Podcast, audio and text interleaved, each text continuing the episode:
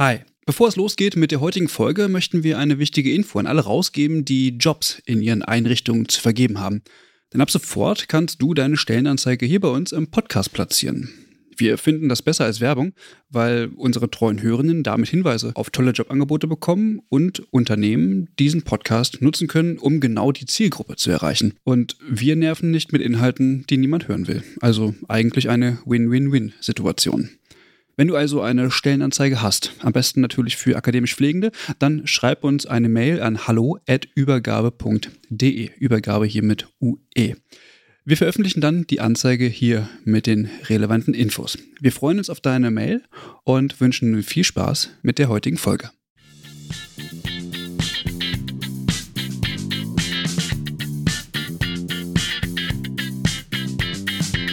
Hallo und herzlich willkommen zu einer neuen Folge des Übergabe-Podcasts.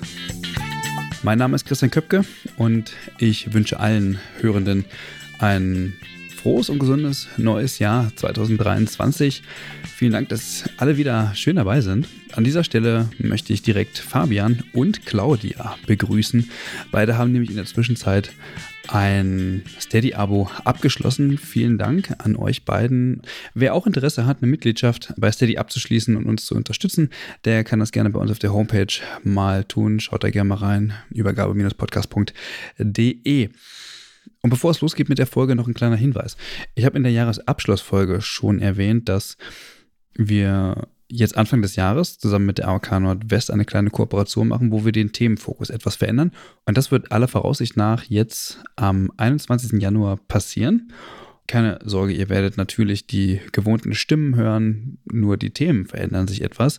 Und äh, genau, vielleicht habt ihr aber durch den Themenwechsel tatsächlich auch nochmal andere Möglichkeiten, den Podcast ein bisschen weiterzuleiten oder auch nochmal andere Informationen mitzunehmen. Wir freuen uns auf jeden Fall. Und jetzt würde ich in die Folge einleiten, die mit zwei wundervollen Gästinnen gemacht wurde und habe mich äh, sehr darüber gefreut, diese Folge mit aufnehmen zu dürfen, weil sie tatsächlich äh, sehr viel Spaß gemacht hat. Ich will euch nicht länger auf die Folter spannen. Viel Spaß. Hallo Christian. Clara, dich hat es verschlagen vom Pflegeupdate heute hier in die Übergabe. Wie kommt's? Ja, ich dachte, das Thema heute, wir werden es ja gleich hören, da kann ich vielleicht auch so das eine oder andere sagen. Ich arbeite ja noch in der Intensivpflege und ja, finde das sehr spannend. Ich bin sehr gespannt, was wir so lernen, was wir so hören. Genau. Es geht also um Intensivpflege. Bevor wir einsteigen, Clara, erzähl mal, kannst du es bestätigen, dass aktuell viel los ist äh, auf den Stationen? Es ist unfassbar viel los. Ich kann es natürlich nur von meinem Haus sagen. Wir haben zwei Intensivstationen. Wir sind komplett voll. Seit ein, zwei Wochen jetzt nochmal verstärkter. Wir haben einen sehr hohen Krankenstand. Also es ist tatsächlich zumindest so, wie es immer in den Medien äh, so heißt. Heute geht es nämlich um eine Publikation. Bevor wir zum Titel kommen, wir sitzen hier nicht allein, Clara. Ja, wir haben zwei Gästinnen eingeladen, die auch, auch sehr viel zu dem Thema sagen können. Ähm, das ist einmal Frau Brigitte Teigler und Frau Dr. Sabine Walter. Möchten Sie sich gerne einmal vorstellen? Wer beginnt? Sabine, möchtest du beginnen? Also ich bin auch Krankenschwester und arbeite als Lektorin und Sprachlehrerin für Deutsch als Fremdsprache. Also so eine Mischung von allem. Der Schwerpunkt ist die deutsche Sprache. Ich habe meine Ausbildung zur Krankenschwester, das ist schon ganz lange her. Da gab es den Begriff Krankenschwester tatsächlich noch. Der ist ja jetzt veraltet. Ne? Und ich habe danach noch 13 Jahre in der Pflege gearbeitet, niemals auf einer Intensivstation. Da hatte ich immer große Hochachtung vor, vor allen Dingen vor der Technik. Und parallel zu meiner Arbeit als Krankenschwester habe ich Germanistik studiert, Psychologie und Pädagogik. Okay, dazu direkt eine Frage. Wie kommt man denn äh, von dem Beruf äh, der Gesundheits- und Krankenpflegerin oder Krankenschwester zur Germanistik? Einfach Interesse? Ja, das ist wirklich eine gute Frage. Interesse und eher Zufall. Also als ich im Krankenhaus damals war, ging es mir genauso, denke ich, wie vielen Krankenschwestern damals und vielen Pflegenden heute. Ich wollte einfach weg, obwohl mir der Beruf Spaß gemacht hat. Und ähm, das Erste, was ich eigentlich gerne machen wollte, ich wollte in die Lehre der Pflegenden gehen. Ich wollte Pflegelehrerin werden. Das hat man mir aber damals nicht zugelassen. Aus irgendeinem Grund wollten sie eben, ja, ich sollte auf der Station bleiben. Und da habe ich gesagt, okay, dann gehe ich ganz.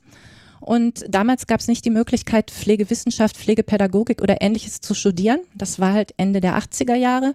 Und da habe ich dann etwas anderes machen müssen und habe eben Germanistik, Psychologie und Pädagogik gemacht und wollte eigentlich wirklich auch erst ganz weg und dann habe ich gemerkt, dass die Germanistik, ich habe mich auf den Schwerpunkt Gesprächsforschung konzentriert und bin damit wieder im Krankenhaus gewesen. Ich habe hinter meiner Abschlussarbeit über Gespräche von Pflegenden geschrieben und meine Promotion über Gespräche von Pflegenden mit Patienten geschrieben. Und so bin ich dann wieder reingekommen und eigentlich immer irgendwie so ein bisschen da geblieben. Okay, verrückt. Die andere Gästin ist ja. Brigitte Teigeler, Frau Teigeler. Hallo, ich begrüße Sie. Schön, dass Sie da sind. Was verschlägt Sie hierher in den Podcast? Ja, also ich bin Fachjournalistin schon seit vielen Jahren. Ich bin selber auch gelernte Kinderkrankenschwester, habe dann noch Pflegewissenschaften studiert und bin danach relativ schnell in der Verlagswelt gelandet. Ich habe viele Jahre für die Zeitschrift Die Schwester der Pfleger und Pflegeintensiv gearbeitet und bin jetzt seit vier Jahren freiberuflich tätig. Ich schreibe weiter über die Pflege, ich veröffentliche über die Pflege, ich gebe auch Schreibkurse, aber von daher habe ich eigentlich in den letzten 30 Jahren meines Lebens immer Kontakt zu Pflege gehabt. Mhm. Wurde es Ihnen zu langweilig im Verlag? Nach 17 Jahren im Verlag war mal Zeit für etwas Neues. Okay, schön. Aber auch schön, dass Sie der Pflege treu geblieben sind. Und auch, äh, Frau Walter, schön, dass Sie mit dem, dem anderen Standbein quasi oder mit der, mit der anderen Expertise wieder zurück in die Pflege gefunden haben. Und äh, Sie beide haben ein Buch geschrieben. Und darum soll es heute gehen. Ähm, das trägt den Titel Auf der Intensivstation. Patienten und Angehörige zwischen Leben, Tod und Trauma. Und ich frage mich, was ist denn der Hintergrund für ähm, die Publikation, beziehungsweise wie kam die Idee? Ja, es ist so, dass mein Mann 2017 auf einer Intensivstation gestorben ist, nachdem er neun Wochen auf zwei unterschiedlichen Intensivstationen gelegen hat. Und ich habe mir damals schon, als er auf der Intensivstation war, vorgenommen, wenn er wieder runter ist, werden wir darüber schreiben. Das war keine ungewöhnliche Idee, weil wir auch beruflich immer zusammengeschrieben haben. Er war auch Germanist wie ich. Also aus unseren beiden Perspektiven. Ich aus der Perspektive der Angehörigen, er aus der Perspektive des Patienten. Und als er noch im Krankenhaus war, habe ich begonnen, ihm Briefe zu schreiben Dazu hat Brigitte mich gebracht damals. Sie hat mir von den Intensivtagebüchern erzählt und gesagt, wie wichtig das für Patienten sei, die im Koma liegen.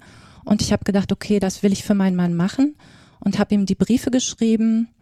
Und dann anderthalb Jahre nach seinem Tod haben Brigitte und ich dann angefangen, einfach mal darüber nachzudenken, was können wir mit meinen Erfahrungen machen, mit allen Texten, die ich habe. Und das war eigentlich der Anlass. Okay. Das tut mir natürlich leid, dass das so verlaufen ist. Andererseits hat es Ihnen denn geholfen? Zu schreiben, Sie meinen, die Briefe hm, zu schreiben. Genau. Es hat mir sehr geholfen. Ich hätte es auch nicht gemacht, wenn Brigitte es mir nicht gesagt hätte. Sie hat mir auch einen Artikel dazu gegeben.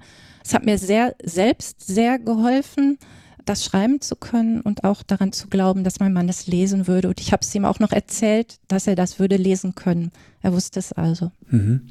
Und Frau Teigeler, Sie hatten dann die Idee, das in ein Buch zu gießen? Ah, ich glaube, die Idee hatten wir gemeinsam. Wir hatten da irgendwie länger drüber nachgedacht und irgendwann war die Zeit reif. Also wir hatten immer mal überlegt, was können wir daraus machen und ich hatte ja auch durch dadurch, dass ich eigentlich zur Intensivpflege auch immer journalistisch eine Nähe hatte, hatte ich da auch einfach ein großes Interesse dran. Und uns war ja bei diesem Buch wirklich wichtig, auch die Perspektive der Angehörigen und Patientinnen und Patienten zu zeigen. Und die Idee hat sich so langsam entwickelt und irgendwann, ich glaube, es war zu Anfang der Corona-Pandemie, haben wir gedacht, jetzt, wir sind ja beide freiberuflich tätig, haben wir vielleicht Zeit, das einfach auch umzusetzen. Und dann sind wir gestartet damit, haben ein Konzept für das Buch geschrieben, haben das bei einem Verlag eingereicht und hatten dann auch sehr schnell eine Zusage, dass es veröffentlicht werden soll. Mhm. Dazu habe ich tatsächlich mal eine Frage, weil häufig werden ja, also es werden ja viele Bücher in Verlagen äh, eingereicht. Ist das Konzept so wichtig dafür oder beginnt damit quasi erstmal so ein Prozess auch, dass man nochmal Impulse auch von den Verlagen bekommt, wie man das noch anders gestalten kann? Oder muss man schon sehr viel Vorarbeit leisten, um es dort zu platzieren? Also es ist tatsächlich schon wichtig, dass man das alles vorher macht. Für Verlage ist es natürlich am allerbesten, wenn ein Konzept zu einem Buch eingereicht wird, das es noch nicht auf dem Markt gibt. Mhm. Und das war bei unserem Buch tatsächlich der Fall. Wir haben das ja recherchiert vorher und ähm, haben das Konzept geschrieben und Deshalb, das ist so beim Verlag so eine, wie eine Art Bewerbung, muss man sich das vorstellen. Ne? Okay. Mit mhm. seinem Buch. Man bewirbt sich mit seinem Buch und mit sich selbst natürlich auch, mit der Expertise, die man im Schreiben hat. Ne? Okay. Das Konzept hat sich tatsächlich hinterher auch noch ein bisschen verändert. Also wir haben das eingereicht und dann ist es natürlich, wenn man einmal dran sitzt an so einem Buch, dann entwickelt sich das weiter. Man bekommt wieder neue Ideen und Anregungen. Man lässt einige Sachen fallen, weil sie nicht realisierbar sind. Aber im Grunde, glaube ich, haben wir mit unserem Konzept zumindest einen Eindruck vermittelt, der immerhin so gut war, dass der Verlag gesagt hat, das wollen wir veröffentlichen. Ja, für die Menschen, die das Buch vielleicht noch nicht gelesen haben, Sie haben das ja sehr schön gegliedert. Haben Sie sich da so ein bisschen auch auf die Inhalte aus den Briefen bezogen oder wie sind Sie da vorgegangen? Ja, also für die Gliederung und für die Inhalte hatten wir, also man könnte sagen, so drei Gründe. Der wichtigste Punkt war uns, dass wir unsere Leser, also unsere Zielgruppe sind ja alle Mitarbeitenden einer Intensivstation, mit dem Fokus, würden wir sagen, noch auf Pflegende und Ärzte und Ärztinnen, einfach weil die am nächsten dran sind, würde ich einfach mal sagen, und äh, auch in der Mehrzahl sind. Die Pflegenden sind ja die größte Berufsgruppe auf der Intensivstation. Ne? Also, aber es sind alle Mitarbeitenden, sind unsere Zielgruppe und die Leser, Leserinnen. Und die wollten wir sozusagen mit auf die Seite der Betroffenen nehmen. Ne? Also mit auf die Seite der Angehörigen und Patienten. Also für uns war es sozusagen wichtig, dass Sie die Intensivstation mit den Augen der Patienten und Angehörigen sehen. Deswegen, wir haben auch unser Vorwort genannt, mit den Augen der anderen sehen. Und das war eigentlich wichtig für uns, dass die Betroffenen im Buch selbst zu Wort kommen mit ihren Erzählungen. Und das haben wir nochmal dadurch sozusagen gezeigt, dass wir sie im ersten Kapitel nur sie zu Wort kommen lassen. Im ersten Kapitel kommen nur Patienten und Angehörige zu Wort. Sie kommen auch noch später zu Wort, ähm, so in einzelnen Kapiteln, aber hier in diesem ersten Kapitel kommen nur sie zu Wort. Ne? Also das war uns das Wichtigste. Und ein anderer Punkt für die Gliederung, für den Inhalt, der uns wichtig war, dass wir auch noch beschreiben wollten, was Einfluss auf Patienten und Angehörige nimmt, wenn sie auf einer Intensivstation sind. Also die Umgebung zum Beispiel, die Intensivumgebung. Ne? Und der dritte wichtige Punkt für uns, aber wir wollten natürlich nicht einfach nur beschreiben, was läuft jetzt schlecht oder so, ne? weil es läuft ja gar nicht alles schlecht, das muss man ja auch mhm. sagen. Ne? Es gibt ja unglaublich viel Gutes und wir haben gesagt, das war ja auch die Idee zu unserem Buch, dass wir auch fragen wollten, was kann man anders machen, was hätte damals bei mir anders laufen können. Ne? Und dann haben wir uns auf den Weg gemacht und in die Praxis geguckt und in die Wissenschaft, in die Literatur geguckt, was gibt es hier Gutes. Und es war echt toll zu erleben, wie viel es hier gibt. Mhm. Wie haben Sie denn die Personen ausgewählt und vor allem, wie sind Sie an die Personen rangekommen? Also ich kann mir vorstellen, dass es ja auch nochmal eine Hürde gibt, schwer erkrankte Menschen und auch Angehörige irgendwie den, hm, ja, ich sag mal, Infos zu entlocken. Das war tatsächlich gar nicht mal so einfach, ne? weil wir wollten ja speziell Intensivpatientinnen und Patienten, aber auch Angehörige sprechen. Wir haben natürlich erstmal so ein bisschen in unserem persönlichen Umfeld geguckt, wer hat da Erfahrungen und wer ist vielleicht auch bereit, mit uns zu sprechen. Das waren irgendwie einige. Das reichte natürlich aber nicht. Von daher haben wir dann auch Unterstützung von der ähm, Sepsishilfe in Deutschland bekommen. Und da haben wir angefragt. Das war auch ein Tipp von irgendwie einem Experten, mit dem wir auch gesprochen haben. Und die haben dann quasi einen Aufruf unter allen Patientinnen, Patienten und Angehörigen gestartet, die halt auch der deutschen Sepsishilfe angehören. Und da haben wir unglaublich viel Rückmeldung bekommen. Da haben wir gar nicht mit gerechnet. Also es waren so viele, dass wir auch gar nicht mit allen sprechen konnten. Da haben wir gemerkt, es ist eine unheimlich große Bereitschaft da unter den Leuten, ihre Geschichte zu erzählen. Auch oft oft getrieben von der Motivation, wir wollen, dass bestimmte Sachen besser laufen, wir möchten unsere Erfahrungen weitergeben, damit das auch genutzt sind. Also es war ganz toll, da ist ganz viel gekommen. Und ein großer Teil waren ja wirklich Betroffene, mit denen wir gesprochen haben, aber wir haben auch mit sehr vielen Expertinnen und Experten gesprochen. Und die kannten wir halt irgendwie ähm, über unsere berufliche Tätigkeiten oder haben sie recherchiert. Also ich glaube, wir haben insgesamt, ich glaube, wir hatten sechs Patientinnen und Patienten, mit denen wir gesprochen haben, sieben Angehörige Angehörige und es waren bestimmt noch 15 bis 20 Expertinnen und Experten. Mhm mit denen wir gesprochen haben. Und zusätzlich haben wir natürlich selber viel recherchiert, auch in Literatur gewühlt, in Studien, uns mit Studien beschäftigt. Also es ist so ein Mix tatsächlich aus Literaturarbeiten geworden, aber auch mit sehr vielen journalistischen Beiträgen, Interviews und Fallgeschichten von Betroffenen. Mussten denn die äh, Angehörigen bzw. die PatientInnen äh, Attribute erfüllen? Also sprich eine bestimmte Erkrankung oder ging es einfach nur darum, tatsächlich auf der Intensivstation verortet zu sein? Ja, aber wir hatten so ein bisschen Kriterien. Dieser Intensivaufenthalt sollte nicht zu frisch sein mhm. und nicht zu kurz zurückliegen, um da auch nicht zu etwas irgendwie aufzuwühlen, wo wir dann nicht wissen, dass wir das vielleicht auch nicht auffangen können, aber er sollte auch nicht zu lang zurückliegen. Also für uns war halt, ich glaube, bei den meisten Patienten lag der Aufenthalt so zwischen, ich glaube, der jüngste war ein Jahr lag der zurück. Das war dann selber ein Patient, der an Corona erkrankt war und irgendwie zwei Wochen auch im Koma gelegen hat und bis zu fünf Jahren. Also die meisten lagen so, ich würde sagen, zwischen zwei bis fünf Jahren zurück. Mhm. Ansonsten haben wir versucht, natürlich einen Mix hinzubekommen, was das Alter betrifft und so weiter. Aber wir wollten gerne auch Leute dabei haben, die vielleicht relativ kurz auf der Intensivstation gelegen haben. Ich weiß mittlerweile, die nennt man, ich glaube, Bed and Breakfast Patienten. ähm, so ist es mir zumindest gesagt worden. Mhm. Aber auch Leute, die wirklich lange auf der Intensivstation gelegen haben. Einige lagen wirklich über Monate auf der Intensivstation. Mhm. Und wenn Sie sich dann so ein bisschen in diese Fälle eingelesen haben oder die Gespräche geführt haben, was war denn so das Besondere, was Ihnen so rausgestochen ist an diesen verschiedenen Perspektiven? Gab es da besondere Fälle? Wie waren die so charakterisiert? Also die Fälle waren sehr unterschiedlich natürlich. Und bei den Patienten war es auch einfach so, es war sehr unterschiedlich an, wie viel sie sich noch erinnert haben. Mhm. Bei einigen war die Erinnerung sehr verschwommen. Die wussten gar nicht mehr so viel. Die wussten ein bisschen was vom Aufwachen. Bei anderen waren einige Sachen sehr präsent. Also was so ganz typisch waren, waren mehrere Patienten haben von starken Albträumen berichtet, von Halluzinationen.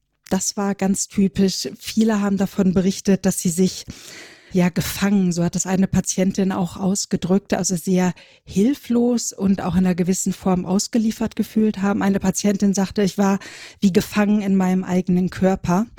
Und viele haben das schon als sehr traumatisch auch beschrieben. Ich glaube, ich hatte hier nochmal ein Zitat rausgesucht. Jeder, der auf einer Intensivstation arbeitet, sollte sich vorstellen, im Bett zu liegen und rein gar nichts selbst machen zu können. Das ist so erniedrigend für jeden. Das ist der Horror. Also von daher, die Patientensicht war äh, eine gewisse Ausweglosigkeit, Orientierungslosigkeit auch häufig. Bei den Angehörigen war das wieder ein ganz anderes Erleben. Die haben das ja sehr bewusst mitbekommen. Und da stand tatsächlich irgendwie auch die Sorge um den Patienten natürlich sehr stark im Vordergrund. Auch diese Angst, wie geht es weiter? Und was auch verbindend war, so über alle Gespräche, diese Angst, etwas entscheiden zu müssen. Entscheiden mhm. zu müssen. Es sind kleine Entscheidungen. Soll eine Magensonde, eine PEG gelegt werden? Aber auch diese großen Entscheidungen, diese diese Angst, muss ich entscheiden, dass die Maschinen ausgestellt werden. Ne? Das war so eine Angst, die fast alle hatten, die dabei waren. Und genau dann war es natürlich so, dass sowohl Angehörige als auch Patienten die Intensivumgebung als sehr belastend wahrgenommen haben. Die Geräusche, die da sind, dieser Lärmpegel, diese mangelnde Privatsphäre, das war so etwas, was Patienten und auch Angehörige verbunden hat. Und dann natürlich irgendwie auch diese Kommunikation. Das war so ein ganz, ganz wichtiger Faktor. Wie sind die Intensivpflegende und die Ärztinnen und Ärzte? Wie reden die mit uns? Wie gehen die mit uns um? Und das konnte, also das war auch nochmal wichtiger als diese belastende Intensivumgebung. Diese Kommunikation war so ein ganz, ganz entscheidender Faktor, um das auch so in gewisser Weise aufzuweichen und besser zu machen. Was vielleicht noch, da denke ich gerade drüber nach, weil Sie gefragt haben, was war das Besondere, noch was anderes. Ähm, das haben wir erst hinterher festgestellt, als wir diese Gespräche sozusagen aufgeschrieben haben und dann in unserem Buch alles zusammengestellt haben. Dann haben wir gemerkt, dass das, was die Patienten und Angehörigen als belastend, aber auch als angenehm empfunden haben auf einer Intensivstation, was sie uns berichtet haben, in der gleichen Form auch in der Literatur und in den Forschungsergebnissen beschrieben wird. Und mhm. das fanden wir schon sehr interessant. Ne? Also die Patienten haben wirklich das gesagt, was auch die Forschung herausgefunden hat. Ne? Also zum Beispiel, was du gerade gesagt hast, dass es wichtig ist, Ansprechpartner zu haben, dass viel und verständlich erklärt wird ne? und dass die Angehörigen nah bei ihren Liebsten sein wollen, dass das gut für sie selbst ist und für die Patienten. Hier haben wir zum Beispiel auch eine Patientin hat uns erzählt, sie konnte nur schlafen, wenn ihr Mann und ihre Mutter da waren. Und das hat mich daran erinnert, dass mir andere Pflegende erzählt haben, wir sagen den Angehörigen, wenn ihre Liebsten jetzt schlafen, dann können sie ruhig nach Hause gehen, es geht ihnen dann ja gut. Aber hier erzählt die Patientin, sie konnte nur schlafen, wenn ihr Mann da war. Das ist so eine ganz andere Perspektive. Ne? Das fand ich auch sehr interessant. Ja, also ohne Albträume schlafen. Sie hatte sonst, sie hatte, es war eine Patientin, die unheimlich viele Albträume hatte. Und sie sagte, die einzige Zeit, wo sie keine Albträume hatte und ganz in Ruhe schlafen konnte, das war, wenn entweder ihr Mann da war oder ihre Mutter da war. Mhm. Jetzt äh, haben Sie eben schon gesagt, Ihr Buch richtet sich ja auch primär an die professionell Pflegenden, da es ja auch einfach eine sehr große Ansprechgruppe ist, die, die auch viel bewegen kann. Wie haben die Patientinnen und die Angehörigen das denn erlebt, die Kommunikation mit den Pflegekräften? War das wie so eine Schlüsselgruppe oder was war da besonders positiv oder auch negativ in der Kommunikation? Mhm. Also das war wieder auch, das wurde sehr unterschiedlich erlebt. Also auffallend war, dass viele oft einen Lieblingspfleger oder eine Lieblingspflegerin da hatten. Und das war wirklich so, dass eine Patientin hat auch gesagt, wenn der und der Pfleger da war, dann wusste ich, der Tag wird gut. Und was hat dieser Pfleger gemacht? Ich glaube, er war einfach sehr präsent. Er hat alles erklärt. Er hat der Patientin auch alles erklärt, was er macht. Und er hat auch gesagt, es ist total wichtig, dass man das mehrfach hört und auch, dass die Leute sich mehrfach vorstellen, weil man ja so viel vergisst auch wieder und gar nicht immer so ganz präsent ist. Er hat auch mal persönlich von sich erzählt. Er hat mal von seiner Familie erzählt. Und äh, sie hatte das Gefühl, sie ist bei ihm in sicheren Händen. Der hat zum Beispiel auch sofort gemerkt, irgendwie geht es ihnen heute nicht gut. Und das war tatsächlich dann so, dass sie in der auch Anzeichen einer Sepsis hatte. Die, und er hatte das sehr frühzeitig erkannt. Also ein bisschen so wie Gespür dafür haben, wie geht mhm. es der anderen Person. Und ich glaube, bei Kommunikation erklären war ganz wichtig, sowohl für Angehörige als auch für die Patienten, aber auch so dieses menschliche Dasein, dieses Gefühl, man hat auch eine Bedeutung. Und was noch ein ganz wichtiger Punkt war bei der Kommunikation, war aus Sicht der Angehörigen auch, wie wird mit mein Familienmitglied, mit meinem Mann, mit meiner Mutter umgegangen, wenn er sediert ist zum Beispiel, wenn er gar nichts mhm. mitbekommt. Es wurde unheimlich wahrgenommen. Reden die dann auch mit ihm, erklären die trotzdem, sprechen die ihn direkt an.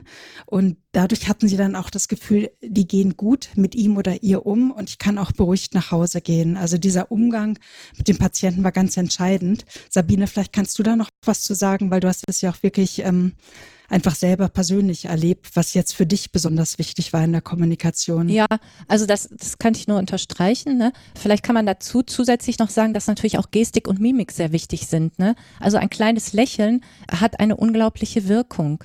Kurz fragen, ob man ein Glas Wasser möchte, das bedeutet Zuwendung, ne? Da achtet jemand auf dich, ne? Und wie gesagt, was du gesagt hast, immer wieder verständlich erklären und noch wichtiger, wie gehen sie mit meinem Liebsten um, ne? Also erklären sie ihm auch, ne? Also diese Dinge sind alle wirklich sehr wichtig und äh, die Probleme, die ich habe, werden die auch gehört oder steht die eigene Perspektive im Hintergrund? Es gibt ja manchmal so Themen, wenn man vielleicht selbst sagt, okay, ich glaube, jetzt ist es Zeit, er müsste sterben. Es geht nicht mehr, wenn dann Pflegende sagen, nein, das sehen wir ganz anders. Also diese andere Meinung, die ist es wichtig hinten anzustellen, weil das ist ja erstmal ein Bedürfnis, über etwas reden zu wollen. Ne? Also das ist in der Kommunikation auch sehr wichtig, ne? also in diesen kleinen Kommunikationen am Patientenbett. Ne? Genau, was mir auch noch einfällt, hier, genau jetzt gerade, ist, dass mehrere Angehörige sagten, auch so körperliche Gesten, zum Beispiel mal in den Arm nehmen, wenn eine Angehörige weint, oder zum Beispiel mal eine Hand auf die Schulter legen, dass das auch so etwas unheimlich Wertschätzendes, Beruhigendes hat, wenn sowas irgendwie läuft. Ich weiß, dass eine ich glaube, es war eine Angehörige, sagte eine Ärztin, die sie irgendwie, ähm, ich glaube, nach der Diagnosestellung in den Arm genommen hat. Das war was ganz Besonderes und das wurde als unheimlich menschlich einfach wahrgenommen. Und das wurde auch manchmal so gesagt, das Menschliche ist das Wichtigste überhaupt. Das ist noch wichtiger als alle Professionalität, die die Pflegenden und Ärztinnen zeigen. Also das ist auch wieder in der Forschung genauso beschrieben. Kommunikation steht an Position eins bei allen Bedürfnissen ähm, von Angehörigen und von Patienten. Und deshalb ist es eigentlich sehr wichtig, dass das auch in Fortbildung, es wird ja auch gemacht, ne, aber dass das eben vermittelt wird. Ne? Ich fand es gerade interessant, dass Sie äh, gesagt haben, Frau Teigler, äh, dass äh, die Pflegefachperson imstande war, die Sepsis beispielsweise früh zu erkennen. Ich finde, das zeigt auch nochmal, dass PatientInnen offenbar auch ein Gespür dafür haben, ob jemand fachlich gut arbeiten kann oder nicht. Und ich finde diesen Aspekt immer auch mitzudenken ähm, super wichtig, weil klar ist irgendwie wichtig, dass wir irgendwie einfühlsam und empathisch äh, sind. Nur es sind ja nicht die einzigen Attribute, die man mitbringen muss, um in der Pflege gut arbeiten zu können, sondern da gehört eben ja auch noch sehr viel mehr zu, weil es eben ein sehr komplexer Beruf ist und äh, das sich in Zukunft ja auch nicht verringern wird. Und ähm, von daher finde ich es gut, dass man, also dass man auch mitbekommt, okay, es geht auch um Fachlichkeit. Es geht nicht nur um Menschlichkeit, sondern es geht auch um Fachlichkeit. Allein ein guter Mensch zu sein, hilft eben nicht, um eine gute Pflegefachperson zu sein. Genau, ich glaube, so dieses Fachliche, das ist einfach eine Grundvoraussetzung, die auch oft vorausgesetzt wird, weil die Leute sind ja unheimlich abhängig mhm. auf einer Intensivstation. Das wissen sie auch und von daher ist es natürlich super wichtig, dass sie auch wahrnehmen, die sind kompetent, die können das richtig einschätzen und die gehen auch richtig mit mir um. Ich glaube, das ist für beide Seiten sehr wichtig. Und ich glaube, das Menschliche ist für dieses Wohlfühlen und dieses sich auf so einer emotionalen Ebene sicher fühlen extrem wichtig. Mhm. Ne, also ich glaube, es sind beide Sachen und beide Sachen werden natürlich auch irgendwie hervorgehoben, aber das Menschliche war dann nochmal irgendwie etwas, was stärker betont worden ist.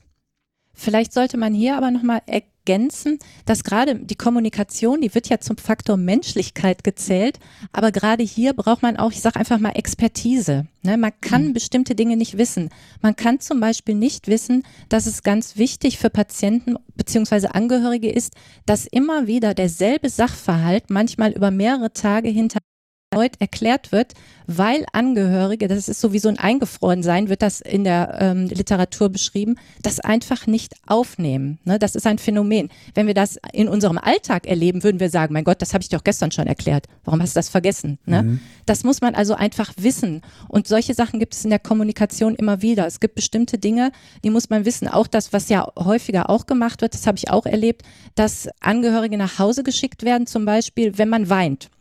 Und das ist ja von den Pflegenden manchmal, ich habe das so erlebt, dass sie einfach auch überfordert sind.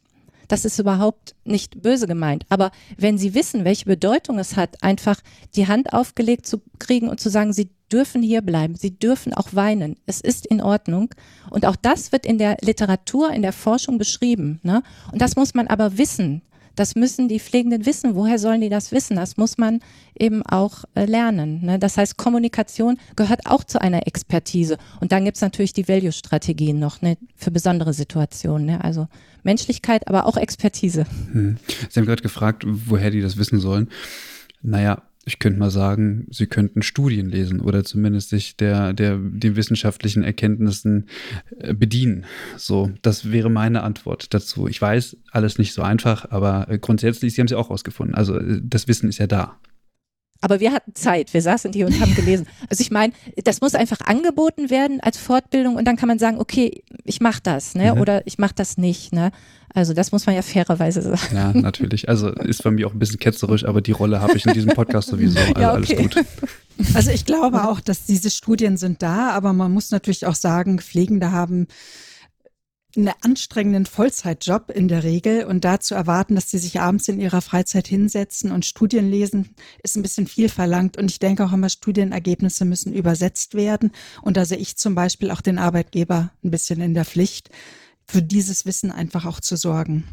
Auf jeden Fall, das gehört auch immer wieder in die, in die tägliche Arbeit äh, integriert, ähm, dass immer wieder auch die Perspektiven von den Angehörigen oder auch von den PatientInnen uns mal wieder ins Bewusstsein äh, geholt werden. Ich kann das äh, sehr gut nachvollziehen, aber ich finde es sehr schön, dass Sie auch diesen professionellen Aspekt ähm, von der Kommunikation da, da herausstellen, dass es eben etwas ist, was man immer wieder lernen muss, trotz aller Nähe, die man hat im Beruf, sich immer wieder reflektieren muss.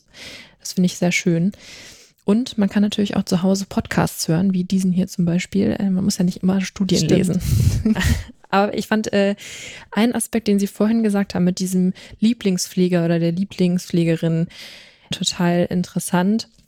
Fand denn da in den Fällen, die beschrieben waren oder die Gespräche, die Sie geführt haben, nochmal so eine Reorientierung statt bei allem, was eben so erlebt wurde, alle positiven, alle negativen Dinge sind die Menschen nochmal auf die Station gegangen, haben ihre Lieblingspfleger, ihre Lieblingspflegerin nochmal angesprochen oder gab es irgendwie so eine Art Nachsorge nach dem Intensivaufenthalt?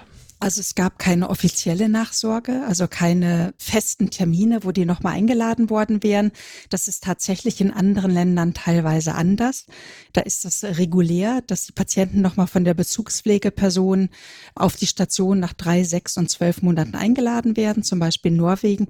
Das war nicht der Fall. Trotzdem gab es teilweise, gerade bei Patienten, die sehr lange auf einer Station gelegen haben, noch Kontakte, Nachkontakte. Es war zum Beispiel eine Patientin dabei, die hat immer gesagt, wenn ich hier rauskomme, dann möchte ich eine Weltreise machen. Dann möchte ich nach Sydney, ich möchte nach Brasilien und so weiter. Das ist mein Ziel. Und sie sagte, naja, einige haben irgendwie das so ein bisschen belächelt, kommen Sie hier erstmal raus. Andere haben sie bestärkt. Sie ist rausgekommen.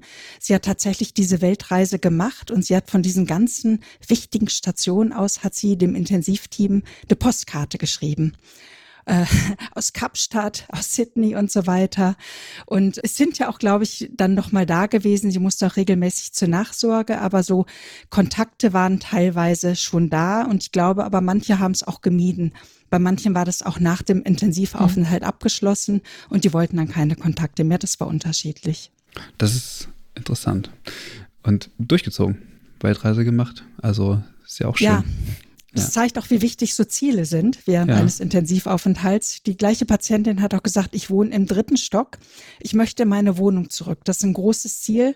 Ich weiß nicht, wie ich laufen kann, ob ich die Treppen bewältige ohne Aufzug, aber sie hat es alles geschafft. Na, also mhm. Also es war ein ganz großer Motivator, diese Weltreise und zurück in ihre alte Wohnung. Das ist ja auch für uns Intensivpflegende total schön. Also ich kann es immer nur aus meiner Perspektive sagen, wenn man mal so eine Postkarte bekommt, mal einen Brief bekommt, auch mal Monate später, weil es auch so eine Wertschätzung der Arbeit ist oder der, der Beziehung, die man aufgebaut hat in der Zeit. Und an, die, an viele Namen können sich Intensivpflegende noch erinnern. Also ich spreche da jetzt mal von unserem Team, aber ich denke, das ist übertragbar. Mhm. Wie sieht es denn aus mit den Angehörigen? Die haben Sie ja auch entsprechend mit in den ähm, Blick genommen. Welche Rolle spielen denn Angehörige so auf der Intensivstation oder welche Rolle spielen sie vielleicht auf manchen Intensivstationen nicht? Und wie können diese Personen mit eingebunden werden, sodass alle Parteien sagen können, okay, da haben wir alle was von?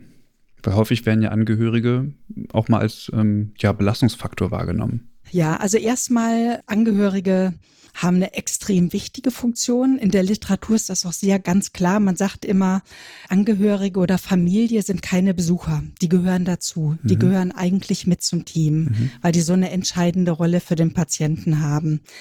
Inwieweit das so jetzt in der Praxis so gesehen wird, ist, glaube ich, unterschiedlich und ja, ist so ein bisschen abhängig von der Haltung des Teams, muss man sagen. Mhm ist relativ unterschiedlich. Es gibt Stationen, die sind komplett rund um die Uhr geöffnet. Das ist selbstverständlich, dass Angehörige da sein dürfen, dass sie auch in die Pflege mit eingebunden werden, dass die kleinere Aufgaben übernehmen, dass sie quasi ganz selbstverständlich mit dazugehören, ist aber noch nicht überall eine Selbstverständlichkeit. Mhm. Und durch Corona ist natürlich auch wieder eine neue Situation gekommen, dadurch, dass auf einmal die Angehörigen wieder komplett weg waren oder nur vielleicht mal für eine Stunde da waren. Das hat sich sehr, sehr geändert in den letzten zwei, drei Jahren. Und dadurch ist natürlich, ist es zu einem Rückschritt gekommen, wo man nur hoffen kann, dass das irgendwann wieder ganz ausgeglichen und wieder irgendwie back to normal ist. Ich glaube, im Moment ist es noch nicht so. In Deutschland ist zumindest, glaube ich, sind noch eingeschränkte Besuchszeiten da. Das fand ich ganz interessant, weil wir auch mit Pflegenden zum Beispiel aus Norwegen und aus Amerika gesprochen haben. Und da war es tatsächlich so, dass im letzten November, als wir die Gespräche geführt haben, da war bei uns gerade die zweite und dritte Welle voll im Gange und es gab nur sehr, sehr eingeschränkte Besuchsmöglichkeiten. Da hatten die Intensivstationen schon wieder ziemlich uneingeschränkt geöffnet für Angehörige, weil die mhm. auch gesagt haben, die sind so wichtig.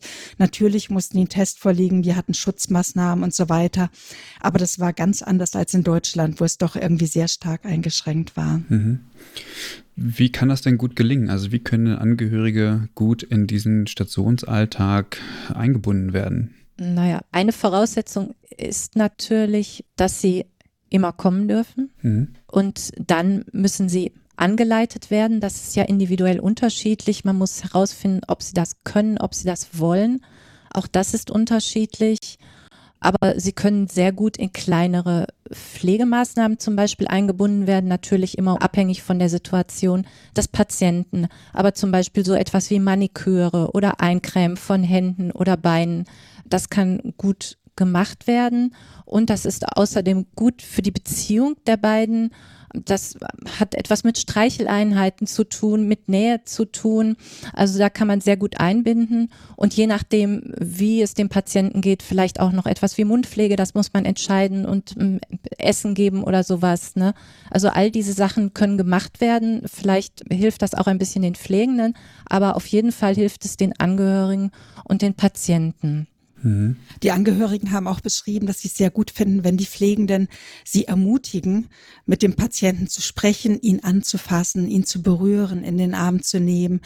Eine Angehörige sagte, wir waren nie eine Familie, wo wir viel Körperkontakten, aber ermutigt durch die Pflegenden hätte sie wirklich angefangen, ihre Mutter in den Arm zu nehmen, ihr zu sagen, ich hab dich lieb, weil sie selber gesagt hat, ich weiß nicht, ob ich es zu einem späteren Zeitpunkt mal kann.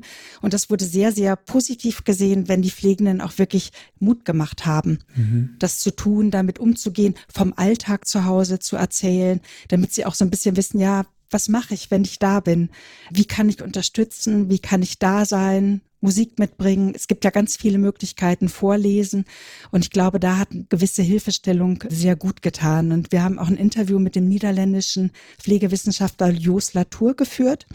Wir haben ihn natürlich auch gefragt, wie fängt man an, wenn man das irgendwie machen will? Und der hat immer gesagt, einfach anfangen und machen in kleinen Schritten und gucken, dass man besser wird. Und wenn irgendwas nichts bringt, auch wieder aufhören, weil er meint, es ist auch wichtig, dass das Team einfach Erfolge sieht und sieht, dass man etwas davon hat, wenn wirklich mhm. irgendwie Angehörige eingebunden werden. Mhm. Und das war auch so unser Eindruck, wenn Pflegende das gemacht haben in Teams, dass es hinter eine Selbstverständlichkeit geworden ist, dass es dann oft so eine Teamkultur ist, die auch irgendwann nicht mehr hinterfragt wird. Aber zu dieser Kultur muss man kommen. Hm. Das wäre jetzt auch meine Frage. Ähm, bekommt man denn als Pflegefachperson tatsächlich so schnell den Benefit mit, wenn man quasi Angehörige einbezieht? Also zeigt sich das so schnell und Clara nickt? Ja. Sagen Sie doch mal, sagen Sie doch mal. Ja, man bekommt es direkt mit, man bekommt direkt ein Feedback in so vielen, auf so vielen Ebenen. Äh, ob das jetzt die emotionale Ebene ist, irgendwie, die man vielleicht erstmal gar nicht so richtig erkennen kann, aber durchaus von, von wirklich diesem Gefühl von Sicherheit, ähm, durch die Berührung von bekannten Personen, schon das so das Gefühl, okay, der Blutdruck wird vielleicht ein bisschen niedriger, die Herzfrequenz, was man alles am Monitor immer beobachten kann. Ich glaube, wenn man das, wenn man sich da mal ein bisschen Zeit nimmt, das zu beobachten, die Atemfrequenz kann sich gut regulieren. Das sind alles Dinge, die Hautkontakt kann, gerade von, von bekannten Personen, das können wir ja als Pflegefachpersonen gar nicht leisten. Wir sind keine bekannten Personen. Wir versuchen natürlich auch Hautkontakt einzubinden, aber das ist nie das Gleiche, das kann nie das Gleiche sein. Und deswegen, ich glaube, ich spreche da für viele in, auf den Intensivstationen, wir versuchen das gerne und ich glaube, viele, viele schätzen das auch. Und deswegen war Corona, das kann ich jetzt auch nochmal bestätigen, ganz schlimm für, für Pflegefachpersonen, für die Patientinnen, für die Angehörigen, weil dann natürlich dann auch dieses Spannungsfeld Hygiene dazu kam. Durch einen Handschuh lässt sich eben doch nicht so gut anfassen, mit Maske, mit Schutzschild oder durch eine Glastür kann keine Nähe stattfinden. Und ja, also unfassbar wichtig, das äh, ja, Berührung zu integrieren. Mhm. Ja, und das haben auch so die Pflegenden erzählt. Ich habe mit einer Pflegenden gesprochen, da wurde auf ihrer Station von zwei Stunden Besuchszeit am Tag in 24 Stunden Besuchszeit, also rund um die Uhr, gewechselt. Und sie hat gesagt, sie wäre erst erschrocken gewesen, hätte gedacht, oh je und hätte das dann aber relativ bald, hat sie es sehr gut gefunden, auch weil sie gemerkt hat, dass die Patienten sehr viel ruhiger sind, dass weniger Delire auftreten und auch, dass die Angehörigen unheimlich dankbar sind, dass sie einfach da sein können. Und es war anfangs so eine Sorge, dann sind sie rund um die Uhr da, die ganze Zeit, aber die haben da gemerkt, das ist gar nicht so, sondern die haben auch die Möglichkeit, abends nach der Arbeit nochmal vorbeizukommen morgens vor der Arbeit vielleicht, weil die üblichen Besuchszeiten ja eigentlich für Berufstätige überhaupt nicht geeignet sind. Und von daher, ähm, sie war sehr schnell auch begeistert und sagt, sie wäre jetzt eine absolute Verfechterin dafür. Mhm. Da habe ich gerade noch mal so eine Frage. Ich nehme jetzt mal deine Rolle ein, Christian, äh, der provokanten Fragenstellenden. Ähm, wo hat denn Angehörigenintegration auch Grenzen? Weil die setzen wir ja relativ häufig durch Besuchszeiten. Aber wo hat, hat sie vielleicht auch sinnvolle Grenzen? Vielleicht auch aus Ihrer Sicht, Frau Dr. Walter? Ich könnte mir vielleicht vorstellen, da, wo es natürlich um die Krankheit der Patienten geht. Also wenn man als Angehöriger mehr möchte und vielleicht verletzt, also man kann ja nicht alles machen, äh, auch wenn man vielleicht in der, also bei der Körperpflege etwas machen möchte. Man kann ja nicht einfach den Patienten rumdrehen oder man kann dann etwas rausziehen aus Versehen oder so. Also da müsste man aufpassen. Ich bin mir aber nicht sicher, Dennoch könnte man die Patienten, den Patienten das erklären. Also sie können ja dann da sein. Man könnte höchstens aus der anderen Perspektive sagen, natürlich können Angehörige auch nicht immer da sein, weil sie das körperlich nicht schaffen. Also das wäre eine Grenze der Angehörigenintegration auf der anderen Seite sag ich also mal. Grenzen setzen für auch Angehörige, dass sie auch ihre Ruhe finden oder ist das ja, eher genau, übergriffig? Das zum Beispiel, genau. Ne, das zum Beispiel, das wird ja auch gesagt, dass das, also es wird auch von der Wissenschaft, ähm, wird das von einzelnen Seiten gesagt, dass man auch darauf achten müsse, dass man trotzdem aber dem Bedürfnis nachkommt, dass sie sehr nah bei dem Patienten sind. Und dann werden ja die angehörigen Zimmer in manchen Krankenhäusern angeboten, wenn das möglich ist, so dass man halt, ich weiß nicht, ob das in Ihrem Krankenhaus auch möglich ist, dass man halt sehr nah an der Station sein kann. Das schafft den Angehörigen die Ruhe. Die können dann tatsächlich schlafen und weg sein, aber sie können sehr schnell wieder da sein. Also wenn man so eine Möglichkeit findet, das wird in der Forschung favorisiert, noch mehr als das, dass man eben immer zum Beispiel mit einem Stuhl neben dem Bett sitzt, weil das auch körperlich sehr anstrengend ist. Das wäre etwas, wo ich jetzt an Grenzen denken würde. Mhm. Also ich äh, wüsste jetzt auch keine Grenze des, also Clara, weil du das gerade sagtest, der provokante Fragensteller, ähm, mir viele vielleicht, auch keine Vielleicht kann ich das nochmal konkretisieren. Ich habe äh, Situationen vor Augen, wo ich aus meiner professionellen Perspektive das Gefühl hatte, ich muss hier Grenzen setzen aus zum Schutz auch der Angehörigen hm. vor deren emotionaler Last. Und das ist natürlich sehr individuell und die Grenze zu übergriffigem Verhalten, glaube ich, ist auch sehr schmal, das zu erkennen, weil man natürlich die Person jetzt auch noch nicht äh, gut kennt in vielen Fällen. Aber in, in sehr belastenden Situationen, Reanimationen, Notfallsituationen, also da gibt es auch unterschiedliche Studien zu, ob man äh, zum Beispiel Angehörige in Reanimationssituationen äh, integrieren sollte oder nicht. Aber das ist so individuell, wie Menschen mit diesen Situationen umgehen, dass man sich als professionell Pflegende auch oft in der Verantwortung fühlt, ebenso für die Angehörigen da zu sein und da auch zu begrenzen. Das, das meinte ich von Grenze. Hm. Oder ob das ja. nicht unsere Aufgabe ist. Das, das war so ein bisschen meine also, Frage.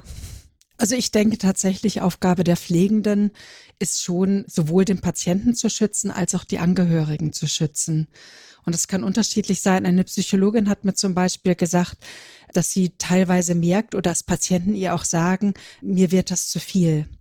Und dann hat sie dem Patienten zum Beispiel gesagt, machen Sie die Augen zu, wenn Sie müde sind und wenn es irgendwie zu viel wird. Und den Angehörigen hat sie wiederum gesagt, wenn Ihr Patient die Augen zumacht, dann gehen Sie vielleicht mal ein bisschen spazieren. Dann braucht er vielleicht ein bisschen Ruhe. Also sie dazu quasi als Vermittlerin fungiert. Und ich glaube, das sind zwei wichtige Punkte, wenn Patienten geschützt werden müssen, weil sie tatsächlich Ruhe brauchen. Obwohl man da natürlich auch mit den Angehörigen sprechen kann, dass sie einfach, sie können ja trotzdem da sein, na, aber dass diese Ruhe gewährleistet ist oder wenn Angehörige sich selbst überfordern. Aber das ist halt ein schmaler Grad. Ne? Wie entscheidet man das, was Sie gesagt haben? Ne? Weil auf der anderen Seite haben wir die eine Patientin, die gesagt hat, ich konnte nur schlafen, wenn mein Mann da war. Ne? Und dann wird ja, das wird immer wieder beschrieben in der Literatur und ich habe es auch ganz oft selber erlebt, dass man nach Hause geschickt wird als Angehöriger. Aber ich habe auch Besuchszeiten erlebt, weil die Pflegenden denken, man ist überfordert. Ich habe das als sehr schlimm erlebt und habe Nächte nicht geschlafen, weil ich nach Hause geschickt worden bin. Für mich wäre es besser gewesen, und das ist ja die Alternative, gehen Sie vielleicht einmal kurz raus und kommen sie dann wieder. Oder wenn man einfach sagt, sie dürfen jetzt gehen, ihrem Mann geht es gut, aber sie können dann wiederkommen. Also diese Möglichkeit, man ist nicht ausgegrenzt, man wird nicht ausgeschlossen, man wird nicht gezwungen, sondern man hat die Möglichkeit wiederzukommen. Ich glaube, das ist eine gute Möglichkeit, weil natürlich sehen andere Menschen manchmal eher, wie schlecht es einem geht. Aber da gibt es eben die Bedürfnisse auf der anderen Seite und das wird man niemals mehr vergessen, wenn das so gemacht worden ist. Ne? Es ist wirklich sehr schwierig für beide Seiten.